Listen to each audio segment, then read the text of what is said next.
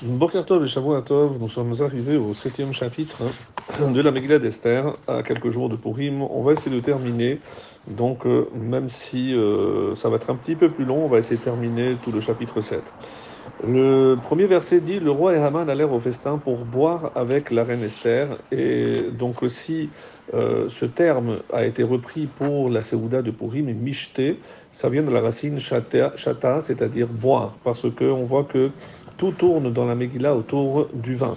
Et même si, rappelons-le, euh, Esther est gelée, elle a fait semblant de boire, elle avait besoin de toutes ses capacités pour intervenir, pour euh, que le moment opportun, elle puisse révéler au roi quel était le fond de sa demande.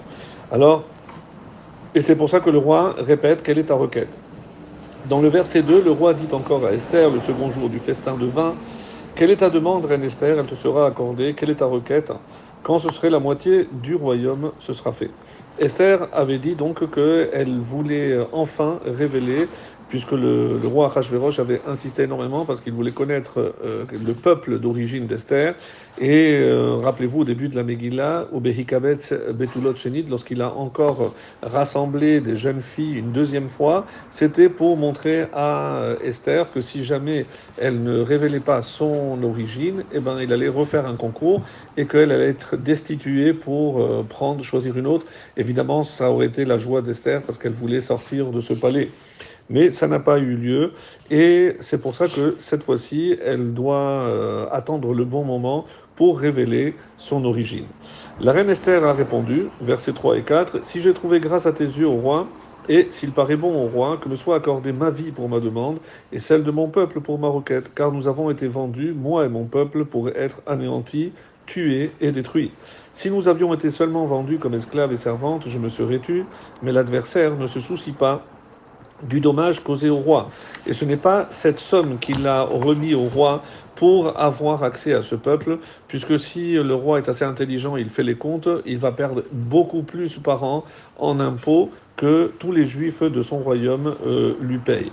Et alors, donc, quand il a posé la question quelle est ta demande, euh, je réponds qu'il est vrai que j'ai les deux à formuler, mais qu'est-ce que je demande? Sache que maintenant je peux te répondre, je suis juive, mais non seulement juive, je suis fille de grand roi, descendante du roi Shaoul, que la paix soit sur lui, de la tribu de Binyamin, et notre ennemi veut me tuer avec tous les autres juifs. Alors que me soit accordée ma vie, ça c'est pour ma demande, même si je dois devenir esclave, et celle de mon peuple pour ma requête.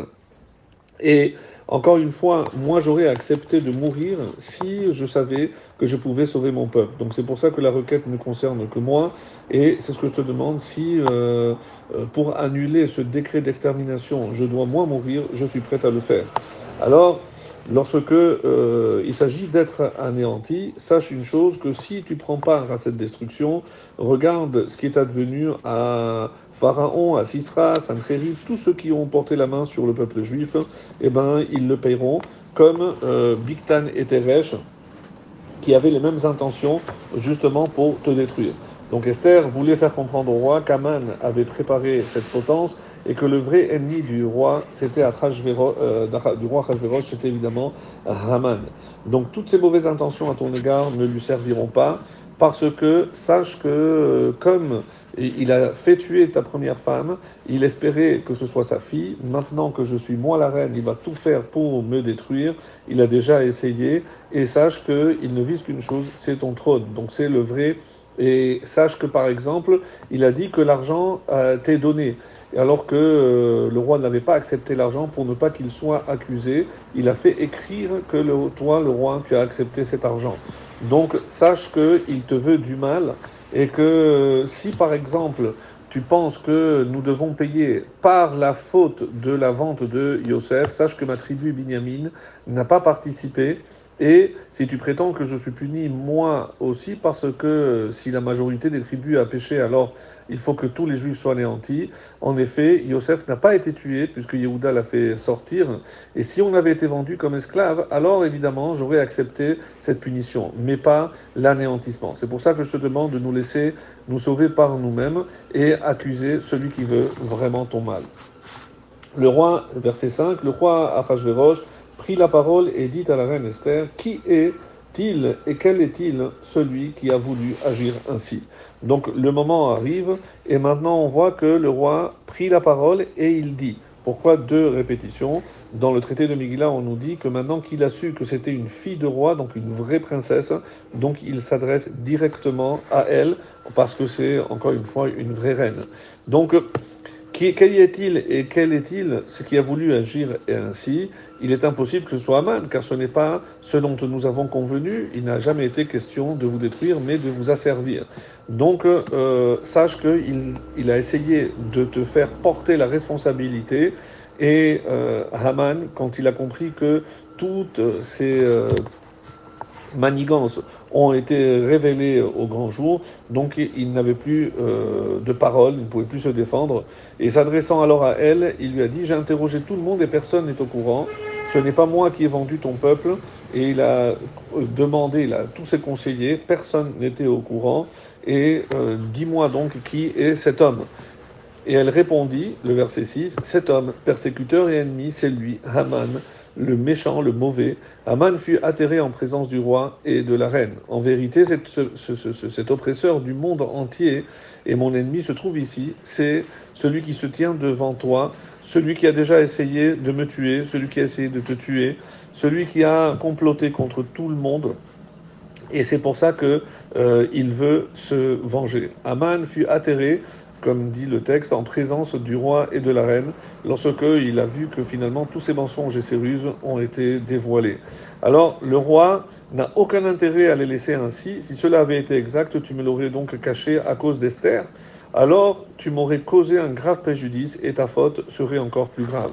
Donc le roi lui-même accuse euh, le, le, Haman, et c'est pourquoi il n'a rien trouvé à répondre. Et on dit qu'à ce moment-là, l'ange Gabriel, euh, l'épée à la main, euh, et il a pu atteindre la lumière du Mazal, du de la destinée de, de Haman, euh, pour signifier que c'était sa fin. En effet, le roi se leva furieux, quitta le festin et gagna le jardin du palais. Haman resta pour implorer sa grâce à la reine Esther, parce que même si le roi avait décidé ou condamné quelqu'un, la reine avait la possibilité d'annuler une condamnation. Car il voyait que sa perte était décidée par le roi, et la seule chance, c'est si Esther pouvait le gracier. Alors, quand il, sous le coup de la colère, il est sorti euh, dans son jardin où il avait, euh, il avait planté des arbres du monde entier, il a vu que les dix fils de Haman, en fait, c'était des anges qui avaient pris l'apparence des dix euh, fils de Haman, qui étaient en train d'arracher. Et il se précipita furieux. Mais qu'est-ce que vous faites? Ils ont répondu Notre père Haman nous a ordonné d'enlever ces arbres pour les planter chez lui. Alors le roi, on peut imaginer, il devint fou de rage, même si c'était faux, mais Haman avait raconté tant, de calomnies euh, contre Israël pour euh, la destruction d'Israël qu'il méritait aussi d'être tué par pardon, un mensonge. Lorsque il vit le roi se diriger vers le jardin, Haman ne bougea pas, il préférait rester avec Esther pour lui demander de lui accorder sa vie. Et euh, bien entendu, à ce moment-là, hein, il a vu que, euh, comme le texte, le texte dit, il a vu qu'il que sa perte était décidée par le roi. Et en hébreu, qui alav hara'a, par le roi. Donc si on prend les dernières lettres, qui chaleta alav hara'a, c'est les lettres, ce sont les lettres yud, he, et Vavhe, c'est-à-dire Dieu est caché. C'est lui qui avait évidemment sentencié euh, à mort Haman pour tout ce qu'il avait voulu faire. Le roi revint du jardin du palais dans la maison du festin, alors qu'Aman tombait sur le divan où était Esther, le roi s'écria Il irait aussi jusqu'à faire violence à la reine, moi présent dans la maison. Cette parole, à peine sortie de la bouche, on couvrit le visage de Haman, comme on faisait pour les condamner à mort, lorsque on dit que c'est l'ange Gabriel qui a poussé. Euh, qui a poussé Haman vers Esther, et on dit euh, que ça, c'est pour le condamner, et en quelque sorte, rappelez-vous, lorsque le Nahash dans le jardin d'Éden a poussé euh, Rava contre l'arbre, on dit que l'ange Gabriel est venu se venger, à savoir que euh, si je dis que Haman euh, représente ici le Nahash, c'est lui qui maintenant a été poussé en, prétextant qu'il ne se passerait rien, et eh ben sache que voilà, tu vas être condamné à mort par tout ce que tu as fait, tu as essayé de faire.